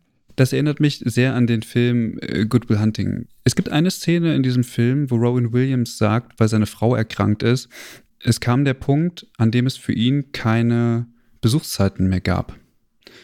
Wo er einfach bei seiner Frau sein wollte, die halt äh, schwer erkrankt gewesen ist und wo diese ganzen Strukturen, die man quasi etabliert hat, damit Krankenhaus funktioniert, damit Arbeitszeiten gut funktionieren, damit Abläufe und Prozesse gut ähm, durchführbar sind, für ihn überhaupt gar keine Relevanz mehr haben, weil für ihn geht es nicht darum, dass äh, quasi die Prozesse weiterlaufen, sondern für ihn geht es darum, irgendwie bei seiner Frau zu sein. Und das äh, finde ich aber nochmal super interessant, auch mit dem, was, was Sie sagen, also in, in der realen Welt. Und das zeigt mir aber irgendwie auch, dass Pflege hier so eine immens wichtige Rolle hat. Das war mir bisher auch so in diesem Umfang gar nicht klar, weil auf der einen Seite sind sie natürlich für die PatientInnen da und gleichzeitig müssen sie aber auch auf die Angehörigen Acht geben, beziehungsweise diese Interaktion beobachten, was passiert da eigentlich. Das heißt, der, der Kreis der Personen, um die man sich plötzlich kümmern muss, der ist ähm, sehr viel größer als eigentlich die Person, die da jetzt liegt und Hilfe benötigt. Das ist, ja, das kann ja gar nicht abgebildet werden, oder? So äh, in der, in der Pflege. Also ich meine, man hat so diese pflegerische Tätigkeiten und diese Professionalisierung, die, die man da so hinter hat, aber dass irgendwie mal gesagt wird, naja, also wir auf der Intensivstation, wir haben ja nicht nur PatientInnen, um die wir uns kümmern und dieses ganze äh, technische und äh, quasi irgendwie das, äh, auch das medizinische Verständnis, was wir brauchen, äh, sondern wir kümmern uns auch um Personen, die da eigentlich äh, nicht hingehören, also die heute Abend vielleicht wieder weg sind. Naja, die gehören da schon hin, mhm. aber sie sind natürlich irgendwann auch wieder weg und es zeigt halt auch wirklich, es geht um Beziehungsgestaltung. Mhm auch mit den Angehörigen und das kostet auch Zeit. Ja. Das muss man berücksichtigen. Aber es ist ein ganz wichtiger Faktor, der auch zur Arbeit einfach mit dazugehört. Ja. Es gibt ja dieses äh, Zertifikat angehörigenfreundliche Intensivstation. Wenn ich mich recht entsinne, hm, hat Frau Zegelin das ins Leben gerufen, genau, Angelika Zegelin. Hat das quasi auch diese Aspekte oder beinhaltet es äh, diese Aspekte? Und ist es irgendwie nur, keine Ahnung, ein Zertifikat, äh, was wenig belastbar ist tatsächlich, um am Ende auch sagen, zu können, okay, wir beziehen noch Angehörige entsprechend mit ein? Oder ist das wirklich was Tiefgründiges, ähm, wofür man auch viel arbeiten muss, beispielsweise, um das zu bekommen? Ja, also man kann schon sagen, es wird ja, es ist ein Zertifikat, ja. aber man muss eindeutig sagen, es ist mehr als ein Zertifikat. Ne? Es gibt es ja jetzt schon seit ungefähr 15 Jahren, meine ich. Ne? Und die Stationen können es beantragen. So viel erfordert es eigentlich auch nicht. Und äh, das Erste, was sich eben ändern muss, sind die Besuchszeiten, sodass man natürlich denken kann, okay, geht es nur um Zeiten? Aber wie Brigitte vorhin schon ähm, an dem Beispiel erzählt hat, dass eine Station plötzlich von zwei Stunden Besuchszeiten auf 24 Stunden Zeiten, also keine Besuchszeiten mehr, die werden abgeschafft. Ne? Bevor man sich dazu entscheidet, als Team einer Intensivstation, dem müssen ja sehr viele Diskussionen vorausgehen. Ne? Mhm. Das heißt, es erfordert eine Änderung der Haltung auf der Station. Ne? Und vielleicht ist es auch gut, äh, dass die Pflegenden oder das gesamte Team dieser Station vorher miteinander reden, weil dann kommt vielleicht auch erstmal ins Gespräch, was wollen wir überhaupt? Äh, wie verstehen wir uns als Pflegende? Ich erinnere mich, dass ähm, die Pflegende, die wir interviewt haben, auch gesagt hat, dass sie auch ihren eigenen Beruf noch einmal gesehen hat und gedacht hat, ja, ich kann doch den Angehörigen zeigen, was ich mache. Das ist etwas besonders Gutes, was ich mache. Ich habe eine Expertise. Warum sollen die Angehörigen das nicht sehen? Weil ein Kollege hatte gesagt, ich will nicht, dass die das sehen. Also da kommt sehr viel dazu. Also die, das Zertifikat führt dazu, dass sich die Haltung ändert und das ist ja eigentlich das Wichtigste. Und äh, mit diesem nächsten Schritt äh, kommt es dann zur Angehörigenintegration, das, was wir vorhin gesagt haben. Ne? Mhm. Also ähm, viel mehr als ein Zertifikat. Natürlich ist das in der Praxis, wenn man erst damit anfängt, das wird in einem Krankenhaus so gemacht und in dem anderen Krankenhaus so. Es gibt da so ein paar Variationen. Also man kann es auch zum Beispiel so machen, dass man trotzdem noch anrufen muss und dann verhandelt äh, sozusagen, zu welcher Uhrzeit man kommt. Ne?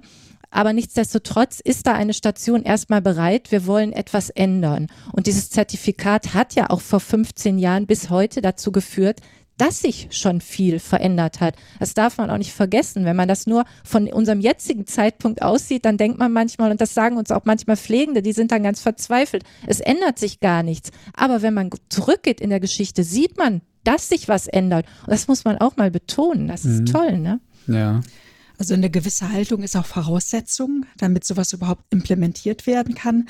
Ich habe mit Frau Zegling gesprochen, die sagte auch, sie wissen gar nicht, wie oft mich Leute anrufen und sagen, ich möchte so gerne, dass wir das Zertifikat bei uns einführen, aber der Oberarzt will es nicht oder die anderen Pflegenden ziehen nicht mit. Also es muss schon eine Teamentscheidung sein. Und wenn ein Großteil des Teams das nicht möchte, ist es schwierig, das umzusetzen. Mhm. Von daher ist so eine gewisse Haltung auch Voraussetzung. Aber wenn diese Haltung da ist oder auch wenn von oben entschieden wird, ist ja auch in manchen Einrichtungen so, dann wird von oben entschieden, wir machen das jetzt dann tut sich auch häufig ganz viel. Und dann sehen die Leute halt, es hat Vorteile und es ist gar nicht so, wie ich es mir vorgestellt habe. Das läuft ja viel besser. Und dann wächst auch quasi diese Bereitschaft, andere Sachen zu machen. Weil oft ist es so, es fängt mit offenen Besuchszeiten an und dann kommen andere Sachen. Dann ruft man vielleicht einen Angehörigencafé noch ins Leben.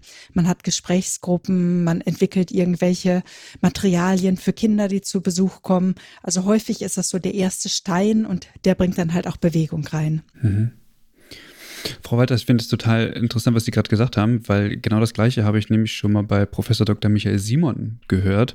Äh, nicht der aus Deutschland, sondern der aus der Schweiz, aus äh, Basel, wenn ich mich nicht irre, äh, in Folge 56. Und ich bin ja irgendwie dafür bekannt, alles schwarz zu malen, alles doof zu finden. Ähm, und er hat gesagt, nee, also ist irgendwie auch voll viel Gutes. Also natürlich ist nicht alles so gut, wie wir es gerne hätten, aber wenn wir mal ein Stück zurücktreten und mal schauen, was sich entwickelt hat, dann ist das schon immens. Natürlich im Vergleich mit anderen äh, Ländern oder ähnliches können wir noch nicht mithalten, aber es hat sich schon sehr, sehr, sehr viel entwickelt. Deswegen äh, vielen Dank nochmal für diesen, für diesen Reminder. Gerne.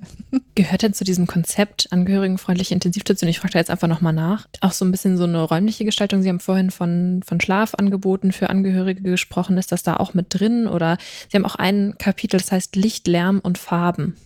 Vielleicht möchten Sie auch da nochmal was zu der Umgebungsgestaltung auf einer Intensivstation. Die kann ja auch manchmal sehr kühl und sehr äh, maschinell wirken. Mhm. Vielleicht nochmal das, was Sie zuerst gesagt haben zu dem Konzept. Also das ist nicht vorgeschrieben. Ne? Also äh, es geht tatsächlich zuerst einmal um die Zeiten. Ne? Also zu anderem geht es nicht. Aber genau, Sie haben recht, die Intensivumgebung ist sehr wichtig. Überhaupt die Umgebung, in der wir uns befinden, ähm, das kann man sich vielleicht versuchen vorzustellen, wenn man überlegt, es gab immer schon mal Räume, in denen wir uns nicht gut gefühlt haben oder Häuser, wo wir waren, wo wir gedacht haben, da müssen wir ganz schnell wieder weg. Ne? Aber wir konnten gar nicht genau beschreiben, womit hängt das zusammen. Ne? Und äh, so ist das halt, das haben wir ähm, beschrieben in diesem Kapitel Licht, Lärm und Farben. Wir haben genauer die Intensivumgebung in den Blick genommen, weil wir schauen wollten, was nimmt Einfluss auf Patienten und Angehörige. Und hier muss man aber auch sagen, natürlich nimmt das Einfluss auf alle, die auf einer Intensivstation sind, also auch auf Mitarbeitende. Ne?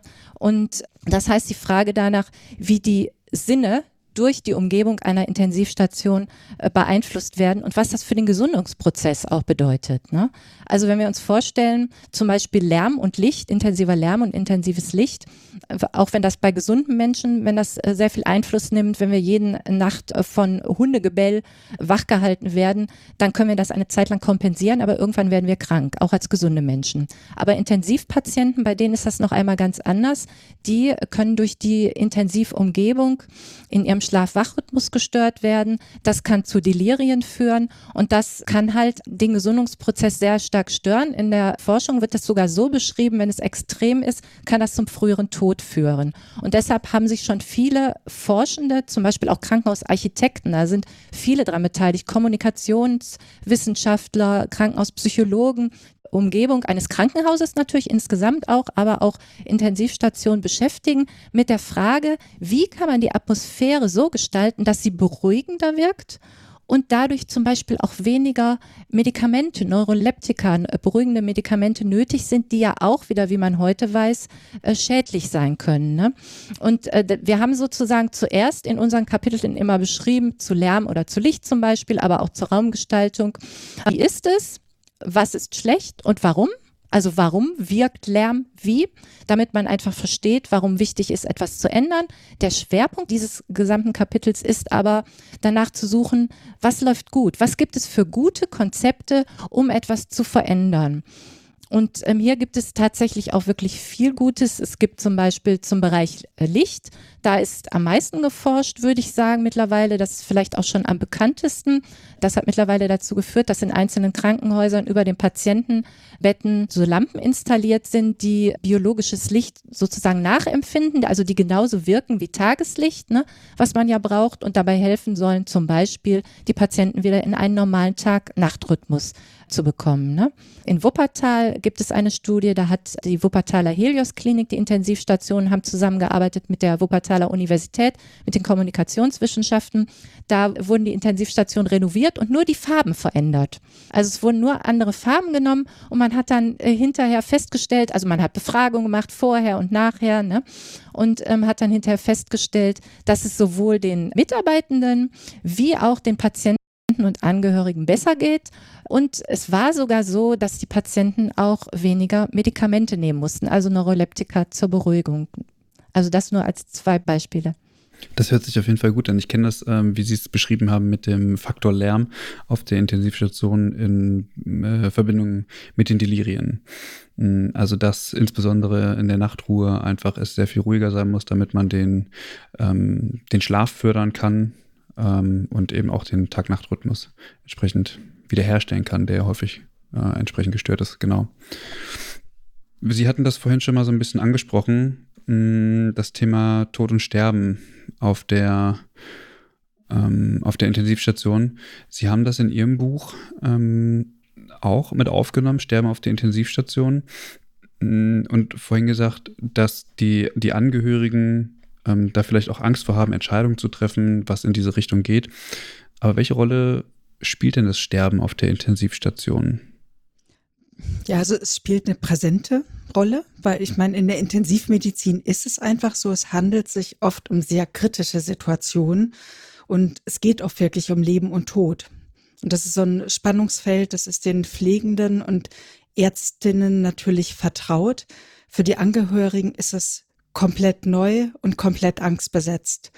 Und oft können sie auch gar nicht einschätzen, wenn bestimmte Maßnahmen passieren, wie ernst ist es jetzt?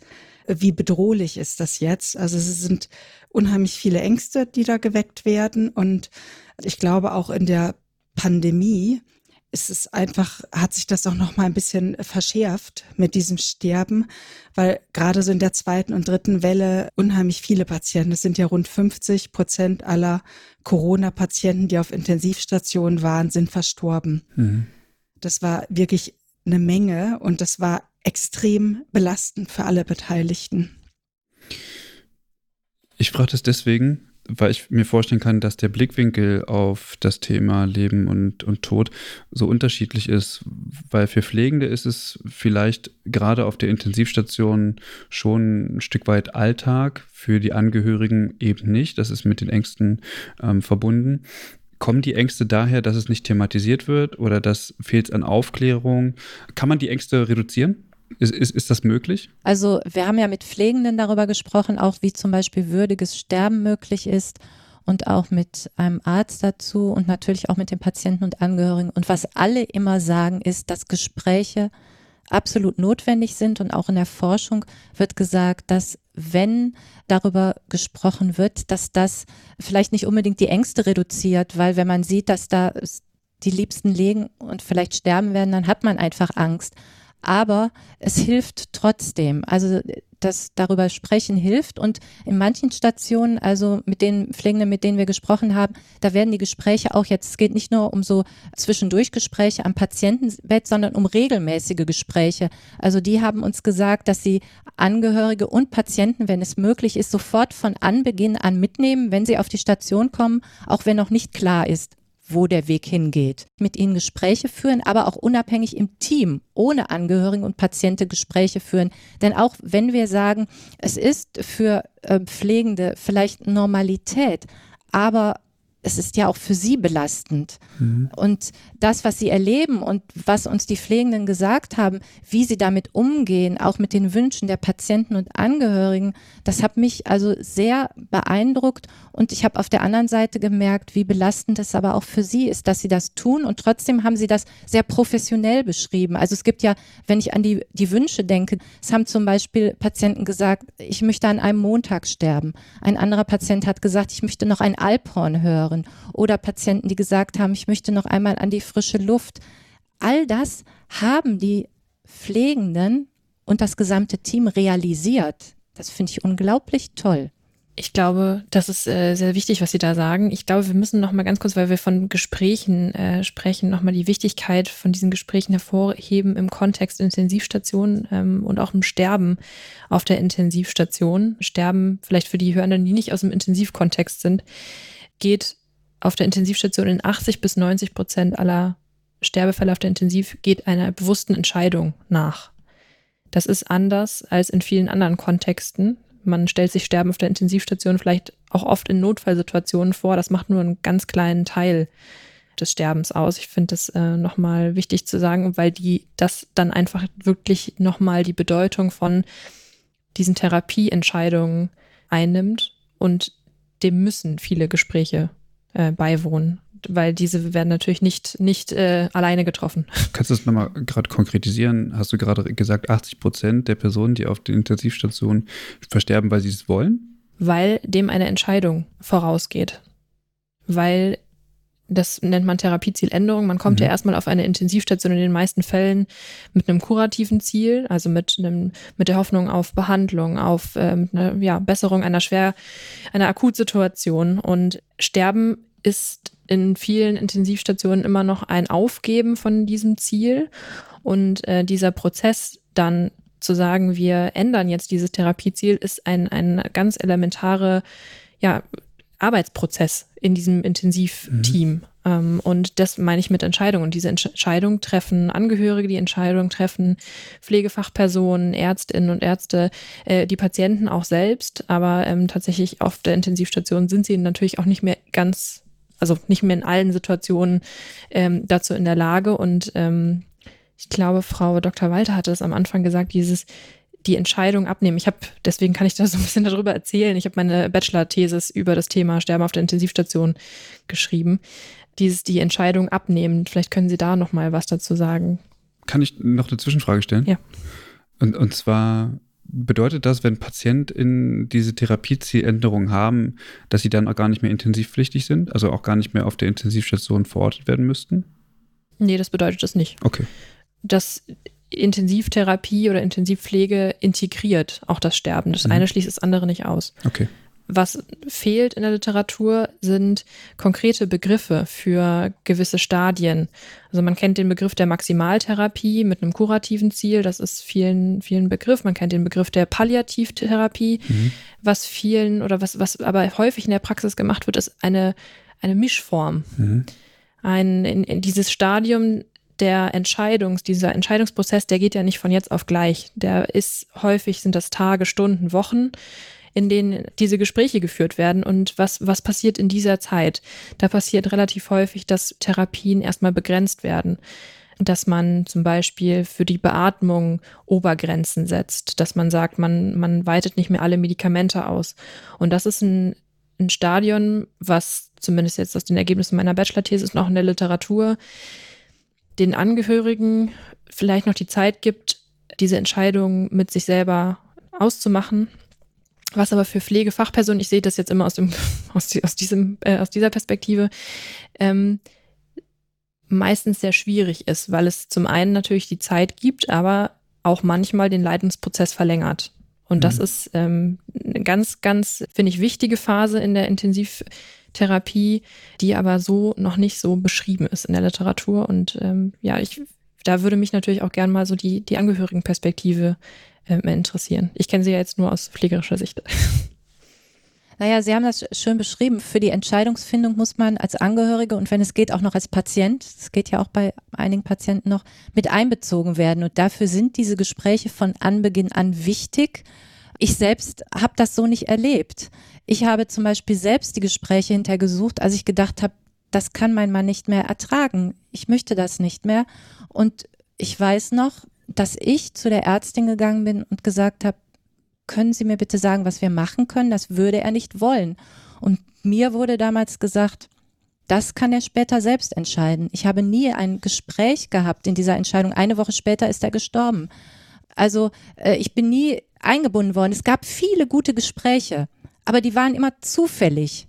Und wenn ich sie gewollt habe, aber ich bin nicht systematisch eingebunden worden. Auch mein Mann hätte systematisch eingebunden werden können. Er konnte zwar nicht sprechen, aber er konnte verstehen, was auch von manchen nicht gesehen wurde. Ne? Also deswegen finde ich das, was ich hinterher gelesen habe, hat mich sehr gefreut. Es gibt es ja schon, dieses systematische Einbinden. Und das ist absolut wichtig. Denn nur wenn man von Anfang an als Angehörige und als Patient verfolgt, wie ist das? Warum ist es mal hoch? Warum ist es mal runter? Ne? Nur dann kann ich ja auch verstehen und nur dann kann ich auch irgendwann sehen, so geht es nicht mehr weiter. Ne? Ich glaube, dieses von Anfang an ist ganz wichtig tatsächlich. Mhm. Ich habe mit einem Mediziner gesprochen aus einem kleinen Klinikum in Süddeutschland und der sagte, ähm, sie führen auf, in ihrem Klinikum auf der Intensivstation direkt zu Beginn ein gemeinsames Gespräch mit den Angehörigen, Pflege, Medizin und die Angehörigen. Es dauert dann vielleicht eine halbe Stunde, da wird vieles erklärt. Und er sagte, wäre einfach ein guter Start und das würde auch im Nachhinein solche Gespräche erleichtern, wenn es zu Therapiezieländerungen kommt, weil einfach eine andere Beziehungsebene da ist und weil die Angehörigen sich von Anfang an auch in gewisse Entscheidungen mit eingebunden fühlen.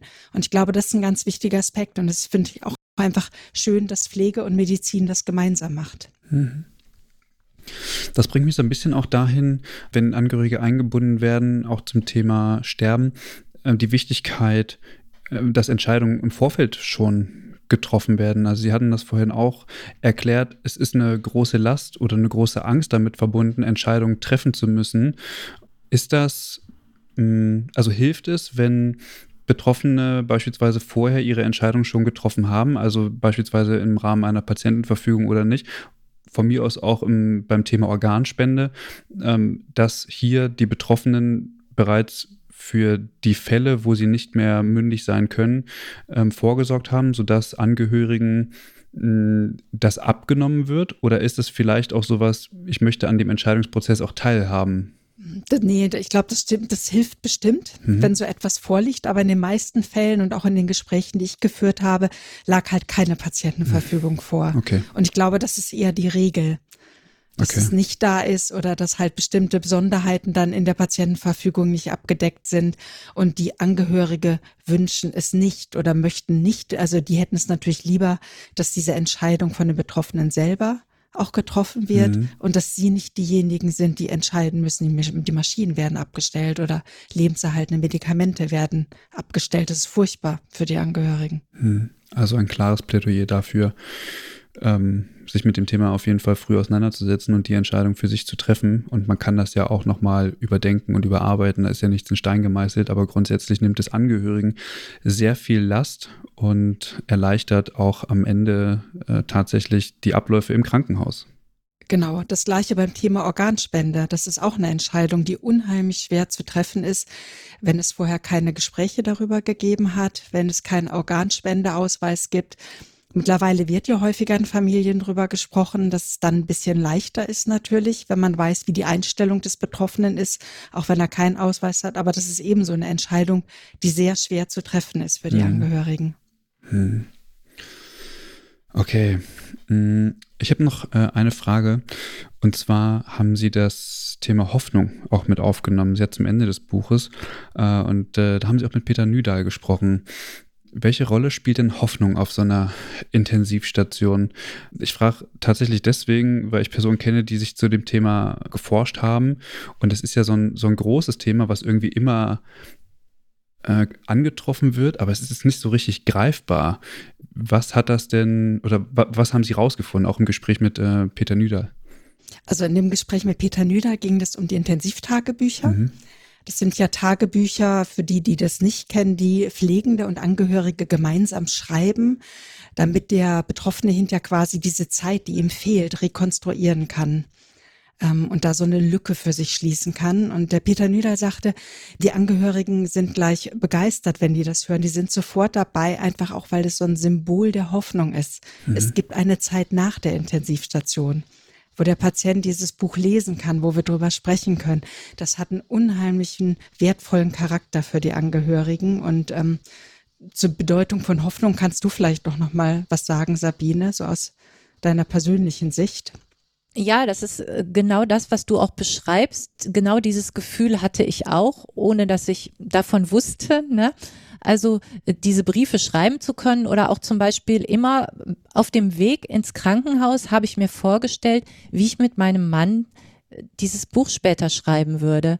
Und er hat ja dann gelebt in meinen Vorstellungen. Und das hat mir die Hoffnung gegeben und das hat mir auch die Kraft gegeben, ins Krankenhaus zu gehen, wieder aus dem Krankenhaus herauszugehen und alles so zu erleben. Und ich denke, da gibt es in der Literatur ja auch tatsächlich viel zu. Also ein ganz bekanntes Beispiel ist vielleicht Viktor Frankl, der Psychologe, der im KZ war.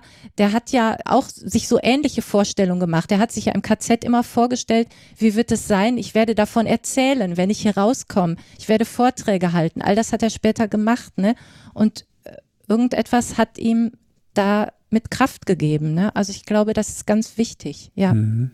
Und Hoffnung ist ganz wichtig. Ich glaube, sie verändert sich im Laufe der Zeit. Das wird auch in der Literatur beschrieben, weil eine Hoffnung auf Überleben ist ja nicht immer da. Oder vielleicht hinterher sieht man, ist es nicht mehr möglich.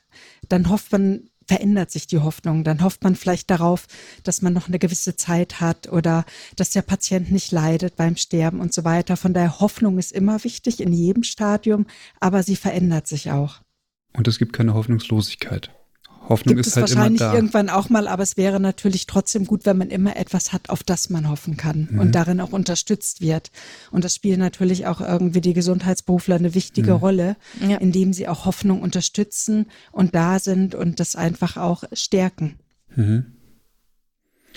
Jetzt haben Sie in Ihrem Buch über 220 Seiten zusammengeschrieben zu den verschiedensten Aspekten der Intensivpflege. Und jetzt frage ich Sie, wie stellen Sie sich denn bessere Intensivpflege vor oder wie sollte Intensivpflege am besten ablaufen? Genauso wie wir das in dem Buch beschrieben haben. Nein, aber ganz im Ernst. Also ähm, aus meiner Perspektive ist der wichtigste Punkt erstmal die Haltung. Ja. Also es gibt ja viel zur Umgebung und so, man kann nicht alles auf einmal machen und manche Stationen haben nicht diese Räumlichkeiten oder äh, es gibt auch zu wenig Personal. Also es gibt vieles, was nicht gut läuft, aber ich glaube aus meiner Perspektive, wenn die Haltung sich ändert, dann kommen alle anderen Sachen, weil dann ist man ja offen. Mhm. Wenn man eine andere Haltung hat, ist man offen für Neues. Und alles auf einmal zu machen, wäre vollkommen absurd. Ne? Wie Just Latour das auch gesagt hat in unserem Interview, kleine Schritte gehen und wenn etwas nicht klappt, damit aufhören. Aber aus meiner Perspektive zuerst die Haltung und dann alles andere. Und wir haben bei unserer Recherche auch gemerkt und bei den ganzen Gesprächen, die wir geführt haben, es laufen schon tolle Sachen auf deutschen Intensivstationen. Es gibt da ganz viel, was vielleicht auch manchmal gar nicht so bekannt ist, was schon gemacht ist. Es gibt unheimlich viele engagierte Menschen. Und man muss auch sagen, in der Pandemie zum Beispiel haben die Pflegenden Unglaubliches geleistet. Das ist ja wirklich gewesen, dass viele Patienten allein und einsam verstorben sind, weil die Angehörigen nicht kommen durften. Und es war ganz häufig so, dass zum Beispiel Pflegende oder auch Ärzte und Ärztinnen quasi stellvertretend für die Angehörigen dann bei den Patienten waren weil ja abzusehen ist, auch wenn der Tod nah ist und die waren dann dabei, die haben das quasi stellvertretend mitgetragen, was eine unglaubliche Leistung ist ne, in dieser in dieser ganzen Situation. Und da sind halt viele Sachen. Also von daher muss man auch sagen, klar, es gibt viele Sachen, die noch besser werden können, aber man muss auch sehen, viele Sachen laufen schon toll mit einem ganz ganz hohen Engagement auch von Einzelpersonen oder von einzelnen Teams. Und das muss man halt auch sehen. Es ist oft gut, wenn es einfach noch mal ein bisschen bekannter wird was schon gemacht wird, weil das natürlich auch wiederum andere Teams motivieren kann. Mhm. Und das war auch so ein bisschen unser Anliegen mit dem Buch. Wir möchten auch so ein bisschen zeigen, was schon gut läuft und hoffen, dass dadurch andere sich motiviert fühlen, auch Schritte zu gehen auf diesem Weg. Oder vielleicht sich zu vernetzen. Das war auch so ein bisschen die Hoffnung, ne? dass manche Pflegende vielleicht auf einer Station, wo sie sich in dem Team nicht so wohlfühlen, einfach mal ähm, das zum Anlass nehmen, zu überlegen, wo läuft es denn gut? Da rufe ich einfach mal an, da hospitiere ich vielleicht oder da gehe ich mal hin, einfach um auch wieder ein bisschen gestärkt zu werden und Kraft zu bekommen. Denn wenn man vielleicht alleine ist mit seinen Ideen und seinen Gedanken und seinen äh, Sehnsüchten, dann nimmt das ja Kraft. Ne? Aber wenn man weiß, dass es äh, so viel Gutes schon gibt und eben viele Kollegen und Kolleginnen, die so engagiert sind ne, und äh, einfach auch interessiert sind, ne, dann motiviert einen das vielleicht selbst wieder auch, ja, einmal woanders hinzuschauen. Ja, das stimmt. Ich glaube, Ihr Buch lädt auf jeden Fall zu einem Perspektivwechsel ein und ähm, vielleicht können wir jetzt mit dem Podcast auch ein bisschen dazu beitragen, dass vielleicht paar Pflegefachpersonen, Angehörige, Menschen, die das erlebt haben, auch so ein bisschen sich wiederfinden oder neue Ideen geschöpft haben. Haben Sie denn noch weitere Wunsch-Forschungsprojekte zu dem Thema oder weitere Pläne, die Sie da noch verfolgen möchten? Also das Buch ist ja gerade erst erschienen. Wir haben schon wirklich einige positive Feedbacks. Wir wollen auf jeden Fall dranbleiben. Wir würden uns auch sehr freuen, wenn wir, das haben wir in unserem Vorwort auch geschrieben, wenn wir vielleicht noch von anderen Pflegenden, wo es tolle Projekte auf Stationen gibt, die wir nicht aufgenommen haben. Wir haben ja, konnten ja nicht alles aufnehmen, ne? das geht ja gar nicht. Ne? Da würden wir uns sehr freuen, wenn wir davon erfahren würden. Vielleicht können wir das mal für ein anderes Buch aufnehmen. Aber wir haben, wir wollen dranbleiben. Das wissen wir, ne? Aber alles genau. andere ist noch offen. Lädt auf jeden Fall dazu ein. Wir brauchen jetzt, glaube ich, erstmal eine kleine Pause von dem Thema. Aber wir bleiben dran. Und wir würden uns natürlich auch freuen, wenn es vielleicht irgendwie auch diese Themen auch in Forschungsarbeit nochmal einfließen können. Mhm. Zum Beispiel auch, wie kann eine gute Kommunikation oder Kommunikationsschulungen vielleicht dazu beitragen, dass Angehörige und Patienten sich wohler fühlen. Also es ist ein breites Feld, wo man noch forschen könnte, auch in diesem Bereich. Und es wäre schön, wenn da einfach ein bisschen was laufen würde. Mhm. Vielleicht gibt es Impulse. Deswegen können wir, glaube ich, nicht nur Ihnen dankbar sein, dass Sie sich diesem Thema gewidmet haben, sondern auch Hermann, der am Ende ja irgendwie dann doch ein bisschen dieses Buch mitgeschrieben hat. Auf jeden Fall, das hat er. Das Buch gibt es im Hohgräfe Verlag. Wir verlinken das auf jeden Fall in den Show Notes. Äh, alle sind eingeladen, sich das auf jeden Fall mal anzugucken. Dort kann man auch ins Inhaltsverzeichnis mal reinschauen und mal stöbern.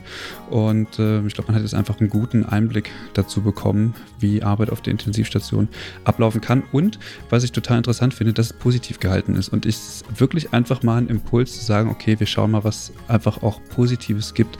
Ähm, und äh, können das einfach auch anwenden. Und nicht nur irgendwie die ganze Zeit, das läuft doof, das läuft doof, das läuft doof. Sehr gelungen, vielen Dank. Haben, ja, wir, irgendwelche, Ihnen. haben wir irgendwelche Aspekte vergessen, die aber noch total wichtig sind, die wir noch erwähnen müssen?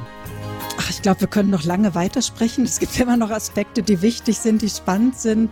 Aber ich glaube, wir haben über viele wichtige Sachen gesprochen und wir haben uns einfach auch sehr gefreut, dass wir die Möglichkeit haben, über dieses Thema zu sprechen, weil es einfach so wichtig ist.